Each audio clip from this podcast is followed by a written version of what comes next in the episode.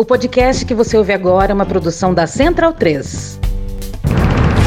Boa noite. O programa social Bolsa Família foi assassinado hoje. Jesus dividiu o pão. Depois ele deu uma desaparecidinha, né? Daí o povo foi atrás. Foi atrás de Jesus para quê? Para mais benefícios pessoais. Fizeram a ligação com o PT, dando bolsa isso, bolsa aquilo. Prestes a completar 18 anos, o programa reconhecido e premiado internacionalmente foi encontrado morto hoje no Palácio do Planalto. No dia em que a última parcela do programa social foi paga aos beneficiários. O presidente Jair Bolsonaro, com as mãos insanguentadas, ensanguentadas, disse que lamenta, mas não é coveiro. No lugar do programa entrará. Ou bem, ninguém sabe. E até eu vou ter que apelar pro Cunha. Que Deus tenha misericórdia dessa nação.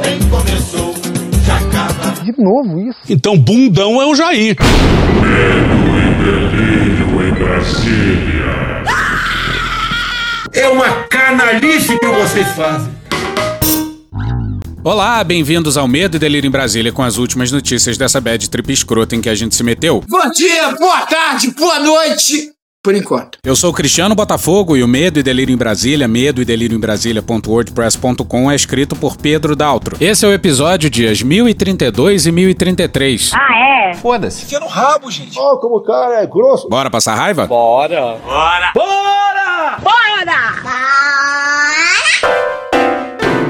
Se o Marinho entrar na tela mais uma vez, eu vou embora. Por algum motivo acharam que era uma boa ideia levar o Bolsonaro para estrear a TV da Jovem Pan. Que merda. E justamente no Pânico. No Pingo no Z seria um passeio, como a gente já apontou aqui, mas foram de pânico com André Marinho no meio. Para você ver que Bolsonaro só está confortável num nicho muito, muito, muito específico da mídia. Marinho, pergunta. Presidente Bolsonaro André Marinho aqui, uma honra revê-lo. Você que, muito além de nosso presidente da República, é um verdadeiro mito, né, cara? Mas realmente está todo mundo aqui muito preocupado com o retorno do PT ao poder. O PT que vendeu o governo para o Centrão, comprou base parlamentar com emenda, tinha milícia digital para atacar o opositor e fez indicação de cunho político para o STF. Ninguém quer ver esse horror voltar à tona aqui, cara. Mas eu tenho uma denúncia muito mais importante aqui, pessoal, de algo, uma prática que está acontecendo direto no meu Rio de Janeiro, onde eu nasci, onde ele militou na política, que são vários deputados nos seus gabinetes, PSB, PSOL, PT,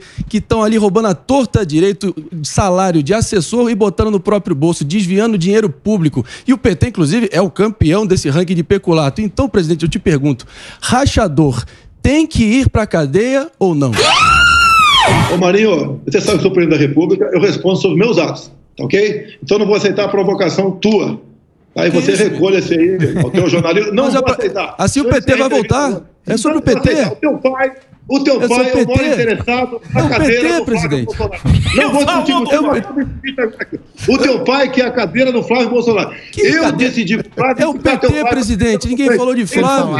Não tem mais conversa contigo. Não tem? favor. Ah, então é, é isso, né? Coite louco. Então deixa eu falar. Fala do pai e o pau Muito bem, Não, muito bem. É o eu Tigrão com um humorista e tchutchuca com a STF, né, presidente? Muito bem. Impressionante. Você provavelmente já sabe que o brioso e muito valente presidente abandonou o programa. E talvez tenha ido chorar no banheiro. De novo! O sujeito louva a Ustra e não aguenta nenhuma pergunta feita por videochamada. Mano, corra, rapaz. Você também deve ter visto por aí que o Marinho e o Adrilles Intragável. ficaram batendo boca. Marinho chamando ele de bajulador e o Adrilles insistindo no vagabundo. Puro suco de olavismo. Manda ele para aquele lugar. Xinga. Faça o que o professor Olavo fala. Xinga, xinga. O mais delicioso é que o Pânico mutou o microfone do Bolsonaro. Tá certíssimo. Mas o Bolsonaro também estava se filmando. E olha o que ele estava dizendo antes de abandonar a entrevista. Se o Marinho eu vou embora. Se o Marinho entrar, se entrar na tela mais uma vez, eu vou embora. Se o Marinho entrar na tela mais uma vez, eu vou embora. Tá? Bom, esse obviamente foi o final da entrevista. Mas antes teve algumas pérolas presidenciais. Na matéria do Ricardo Della Coleta e da Mariana Holanda na Folha no dia 27. Bolsonaro também voltou a dizer que o mercado é nervosinho e que aumenta a taxa de juros por qualquer negocinho. Pelo mercado. O mercado é um nervosinho. Eu tô todo nervosinho. Qualquer negocinho aumenta a taxa de juros a longo prazo. Perdeu mais 50 bilhões de reais. É assim que acontece. A dívida nossa está em 6 trilhões de reais. É, Como é que a gente trabalha dessa maneira? Bolsonaro abandonou a entrevista dando chilique, mas antes reclamou do nervosismo alheio. É paradoxo isso aí. Só faltou pedir patriotismo ao mercado, não que ele já não tenha feito isso no passado, né? Mas esse mercado tem que dar um tempinho também, né? Um tempinho também, um pouquinho de patriotismo não faz mal a eles, né? Agora você imagina Bolsonaro chamando os outros de nervosinho. Acabou, porra! Ganhou, porra! Acabou, porra! Pra puta que eu pariu, porra! Me chama de corrupto, porra! Vai queimar tua rosquinha quando tu bem entender, porra! É um cacete, porra! Não fode, porra! É muita porra. Eu sou imbrochável! É mentira. Como é que você sabe disso, Temer? tá, mas não era pra isso nem entrar aqui, mas o pai do André Marinho, Paulo Marinho, que foi braço direito do Bolsonaro na campanha, e inclusive o QG de campanha era na casa dele, saiu em defesa do filho, filho dele, André Marinho, no melhor estilo mafioso. Você lembra do nosso amigo Gustavo Bebiano? Talvez você já tenha esquecido dele, né? Com certeza já esqueceu. Mas ele não lhe esqueceu. Pode ter certeza disso. Quando você estiver chorando no banheiro do palácio, lembre dele, capitão. Ele não lhe esqueceu, tá bom? O filho do Paulo Marinho, o André Marinho, foi na mesma linha mafiosa, na Mônica Bergamo, no dia 27 na Folha. Abre aspas, não teve ameaça alguma na minha fala, fecha aspas, diz Paulo Marinho à coluna. Não, não parece. Ele afirma que apenas se recordou de Bebiano, que era espírita. Não mete essa! Abre aspas, a fé dele me impressionava muito, e eu tenho certeza de que a alma do Bebiano ainda está pairando naquele palácio. Talvez seja esse o motivo de Bolsonaro chorar no banheiro daquele palácio assombrado. Fecha aspas, finaliza ele. That was a threat. É óbvio que ano que vem há de ressurgir das cinzas o temido celular do Bebiano, Essa eu quero ver. que teria sido destruído. Canalhas! Canalhas! Paulo Marinho tá colado com Dória, então munição não há de faltar. Pega fogo, camarada! 2022. A saga presidencial em busca de um partido é uma esquete de humor refinadíssima, com altas confusões. Na sessão da tarde. Bora pra Cássia Miranda, Eduardo Gayer e Lauriberto Pompeu no Estadão no dia 27. Abre aspas, hoje em dia está mais para PP ou PL. Me dou muito bem com os dois partidos. Fecha aspas, afirmou o chefe do executivo em entrevista à Jovem Pan News. Abre aspas, mas a escolha é igual a casamento. Pô, cara, de novo, cara! Às vezes, até escolhendo, a gente tem problema. Imagina se fizer de atropelo. Fecha aspas, completou, admitindo estar atrasado para decidir sobre uma sigla. Caralho! Tu ouviu isso? Não é possível. Pô, o sujeito se desfiliou faz tempo, tentou criar partido, já ficou claro há séculos que não vai rolar, já teve todo o tempo do mundo pra decidir a nova sigla, é o fucking presidente da república com a máquina estatal na mão. Agora diz que tá atrasado, que fazer as coisas de atropelo não dá certo. Ah. Cara, mete uma dessa. Não fode, meu irmão. E PP e PL são dois partidos bem envolvidos no mensalão, hein? E o PT, hein? Bolsonaro está sem partido há quase dois anos quando deixou o PSL. Na segunda-feira, o presidente do PL, o ex-deputado Valdemar Costa Neto, preso no escândalo do mensalão, publicou um vídeo com um convite oficial de filiação ao presidente. Minhas amigas e meus amigos do Partido Liberal, é chegada a hora em que nosso partido desempenhará um papel de maior protagonismo no contexto da política nacional. Como mostrou a coluna do Estadão, a sigla ofereceu diretórios estaduais para controle de Bolsonaro, que, no entanto, também é cortejado pelo PP, o partido do ministro da Casa Civil Ciro Nogueira e do presidente da Câmara Arthur Lira de Alagoas, aliado de primeira hora do governo. Bolsonaro, claro, queria controle total do partido. Total, total. Dinheiro! E PP e PL malandros não tinham topado. Mas uns diretórios, aí dá pra oferecer. E olha que maravilha. A indefinição de Bolsonaro também tem atrasado mudanças de aliados que pretendem acompanhá-lo na nova sigla, seja ela qual for. Sem o viés ideológico. O filho mais velho do presidente, o senador Flávio Bolsonaro, do Patriota do Rio de Janeiro, é um deles. Abre aspas, ele dorme pensando no PL e acorda pensando no PP. Fecha aspas, disse o senador ao Estadão. Pior do que uma decisão mal tomada é uma indecisão. Bora direto para Jussara Soares e a Naira Trindade no Globo no dia 27. Cortejado por PP e PL, Jair Bolsonaro, sem partido desde novembro de 2019, dá sinais trocados para as duas legendas e tem adiado a decisão até encontrar a configuração nos estados que mais lhe agrada. O flerte duplo, porém, pode causar o rompimento com o PL, caso a sigla não seja escolhida pelo presidente da República. Ciúmes de homem é foda. O alerta já foi levado ao Palácio do Planalto por interlocutores do presidente do PL, Valdemar Costa Neto. Vai dar merda, vai dar merda. Na segunda-feira, horas após Costa Neto divulgar um vídeo fazendo convite a Bolsonaro, estamos reiterando o convite de filiação partidária dirigido ao presidente Jair Bolsonaro, seus filhos e fiéis seguidores da causa brasileira sob sua liderança. O presidente e seu filho, o senador Flávio Bolsonaro do Patriota do Rio de Janeiro, encontraram-se no palácio com o ministro-chefe da Casa Civil, Ciro Nogueira, e o presidente da Câmara, Arthur Lira, do PP de Alagoas, que agiram para evitar perder o presidente para o PL. E ao que parece, a ofensiva do PP deu certo. Bora pro Lauro Jardim no Globo no dia 27.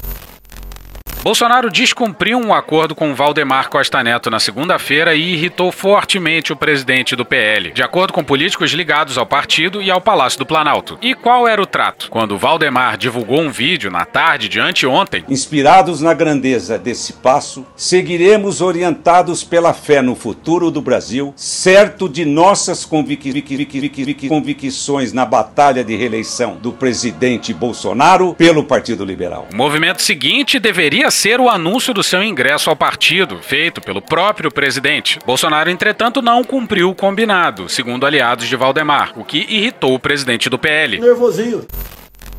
Volta para a matéria da Jussara Soares e da Naira Trindade.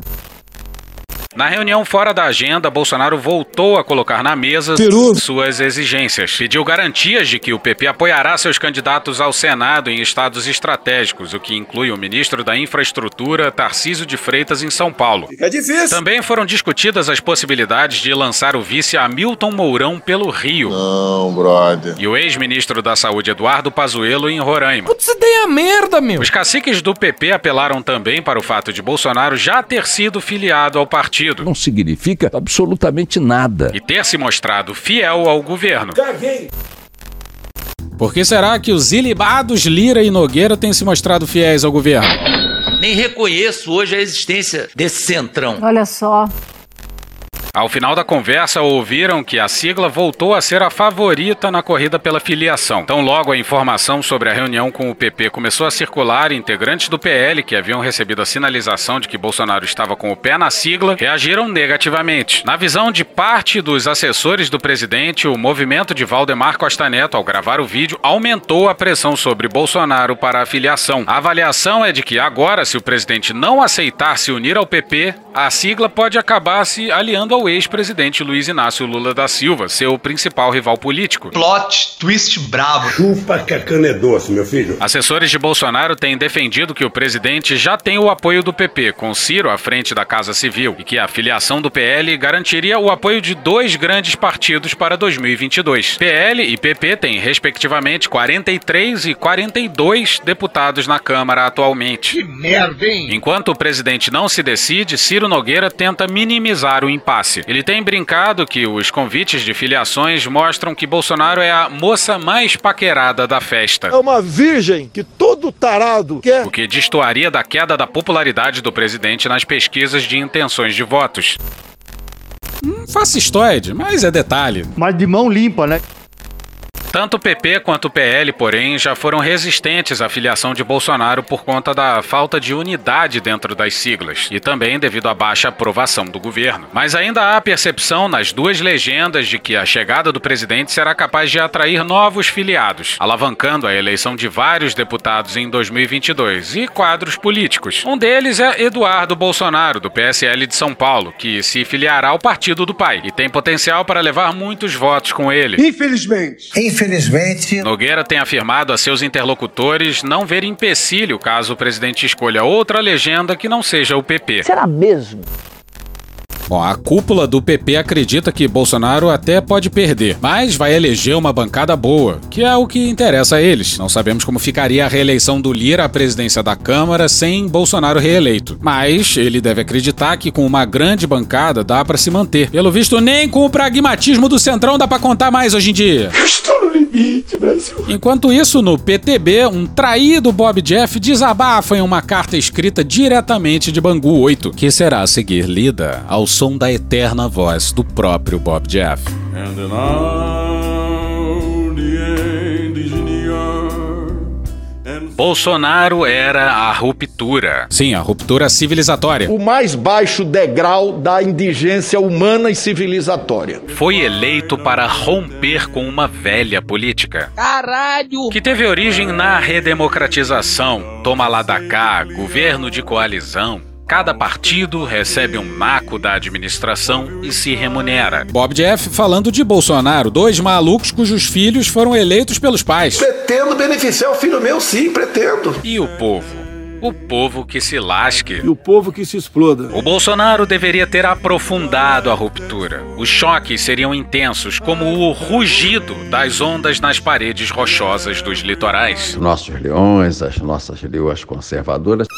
Mas ressaqueado até que passasse esse ciclo da lua, quando tudo, tudo seguiria o retorno da nova liderança. I did it my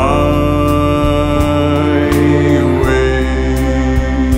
Mas ele foi cercado pelas figuras do Centrão. O Centrão. Centrão.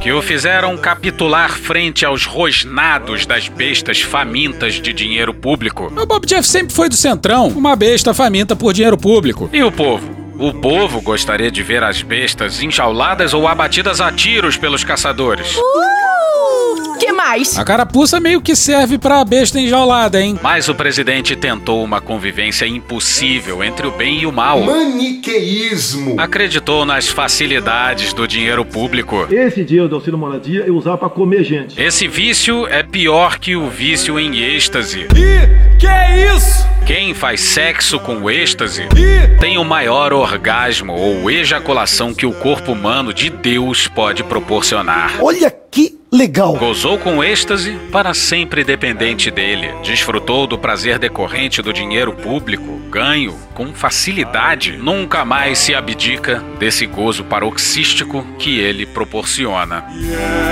there are times I'm sure you knew. When Vou até deixar você ouvinte durante alguns segundos em silêncio para sedimentar bem essa ideia. Tá bom, Jana. Vamos seguir. Poderia ser uma autocrítica, mas não é, é fascinante. A política meio que é, entre outras coisas, a arte de culpar os outros pelos próprios erros. Bolsonaro cercou-se com viciados, em êxtase, com dinheiro público. Farias, Valdemar, Ciro Nogueira. Não voltará aos trilhos da austeridade de comportamento. Nem existe isso. Quem anda com lobo, lobo vira, lobo é. Vide Flávio. and Ora, se é vide Flávio, o problema não começou com a aliança com o Centrão, né? Nosso caminho é outro. Queremos um governo dos justos, que felicite e orgulhe o povo. Um governo que não roube e não deixe roubar. Um governo que sirva o povo, não se sirva dele. Um governo que trabalhe com o poder do amor, jamais com o amor do poder. Agora você imagina a cena de Bob Jeff falando em poder do amor. Com o poder do amor. Reparem, quando eu quis construir um partido com bases nas expectativas honradas do povo brasileiro, abri mão de lideranças viciadas em velhas políticas. Rondon, Albuquerque, Campos, Cristiane, Benito, Armando, Arnon Bezerra e etc. Cristiane, no caso, é a Cristiane Brasil, filha do Bob Jeff. Casos bizarros que aconteceram no programa Casos de Família. E sim, ele confessa que a filha estava viciada em velhas práticas. Ih, que é isso? Sabe como é que é? Gozou com êxtase. Ai, que loucura. Não é fácil fazer a mudança. Ela machuca até a gente. Como é que uma coisa assim machuca tanto? Pois temos que atingir gente que amamos, mas que se recusa a compreender os novos objetivos. Bolsonaro precisava peitar. Se os filhos atrapalham, remova-os. God. If not himself, then he has not. Bob Jeff tá numa linha assim, tipo, eu já esfaqueei minha filha, tá esperando o quê pra esfaquear os seus filhos aí? Valdemar Costa Neto e Ciro Nogueira puxam pra trás qualquer mudança de práticas para uma nova vereda de austeridade e honra. Ruptura com a corrupção tem um peso, leva gente que nós gostamos, mas é o que o povo espera. 7 de setembro ficou imaculado. Todo o povo saiu às ruas para dizer eu autorizo. Não havia volta, não havia transigência com as velhas práticas.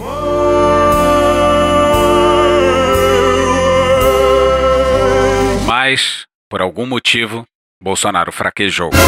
É um eufemismo, né? Arregou. Pois é, chamou de frouxo. Eles são também um bando de frouxo. Não teve como seguir. Escrevo isso insone. Foda-se. Não preguei meus olhos. Foda-se. Esse pensamento queimou minhas pestanas. Não consegui fechar meus olhos e dormir. Vamos por nós mesmos. Vamos convidar o Mourão. Bom dia! O PTB terá candidatura própria. Quem sabe apoiamos o Bolsonaro no segundo turno. Não é fácil afastar um filho. Sei a dor de afastar a Cristiane. Mas o projeto político está acima das concessões sentimentais. Não se transige à tirania. Não se transige à opressão. É? Não se rende homenagens à ditadura. Ah, tá de sacanagem, né? Não se curva às ameaças dos arrogantes. Nosso edital sinalizará um novo caminho. A candidatura própria tem precedência sobre as demais. São cinco e meia da manhã. Não preguei meus olhos. Foda-se! Calma. Minha cabeça está acesa e ligada. É o fogo do Espírito Santo. Sou eu, bola de fogo. Mostrando o caminho a se seguir. Não visitem mais a Carminha, ela é desembargadora. Ele é da turma do Supremo. Nós somos políticos. Nossa gente é outra. Carminha tá em todas, hein? Impressionante. Somos de outra tribo. Candidatura própria tem precedência. 7 de setembro é um dia inacabado. Quem souber construir o sonho de um povo virará vitorioso as páginas de nossa folhinha. Deus abençoe nossa gente. Deus proteja nosso Brasil. Deus é nossa força e vitória.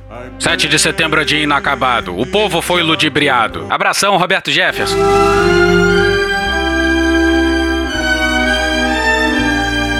Chega! E a atual presidente do PTB disse que o Bob Jeff foi abandonado pelo presidente, que se recusou a recebê-la no palácio. Satisfação, aspira.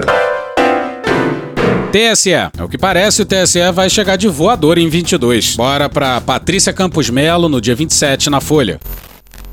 O TSE está montando um kit anti-Trump para impedir que se repita no Brasil o que ocorreu na eleição presidencial americana de 2020, em que o então presidente Trump se valeu de disseminação em massa de teorias da conspiração para contestar o resultado eleitoral. A fraude está no TSE.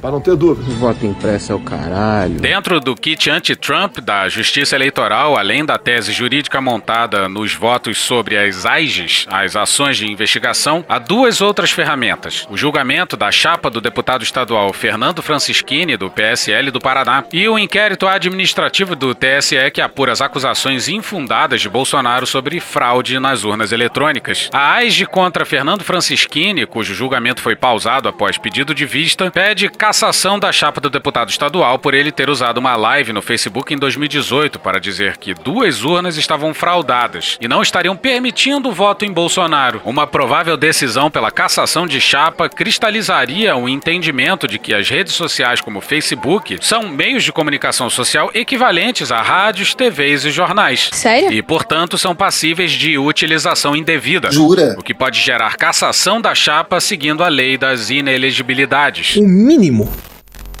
No fim das contas, o Francisquini se fudeu. Seis votos a um e caçaram o mandato do delegado bolsonarista.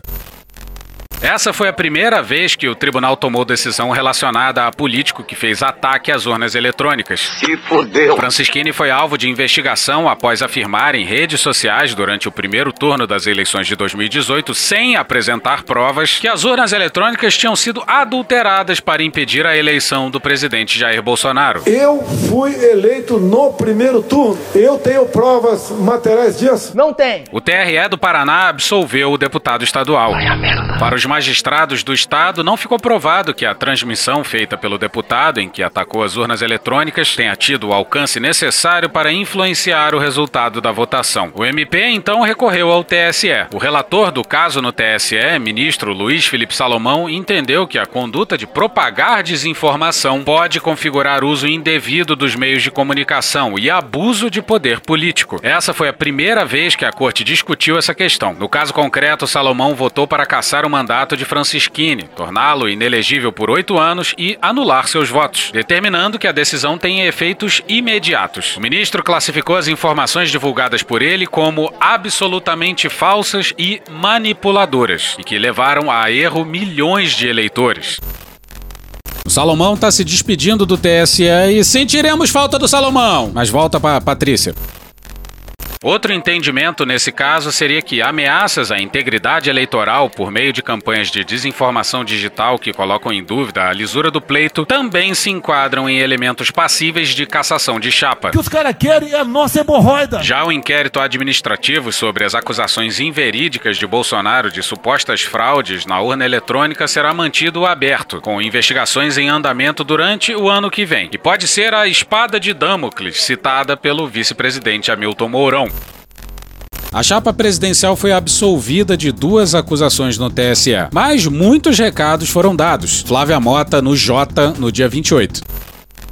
Os magistrados entenderam que havia insuficiência de provas colhidas nas investigações para demonstrar o alcance real das mensagens no eleitorado e o conteúdo das mensagens repassadas. Os ministros, por maioria, ainda afirmaram a tese de que as redes sociais podem ser equiparadas a veículos de comunicação em massa, como o rádio e a TV. Portanto, as redes sociais não serão vistas apenas como empresas de tecnologia. Dessa forma, disparos em massa contendo desinformação e inverdades em prejuízo de adversários políticos e em benefício de candidatos podem configurar abuso de poder econômico e uso indevido dos meios de comunicação social, podendo levar à inelegibilidade. Com a decisão, o TSE elimina as ameaças contra Jair Bolsonaro que ainda envolviam as eleições de 2018.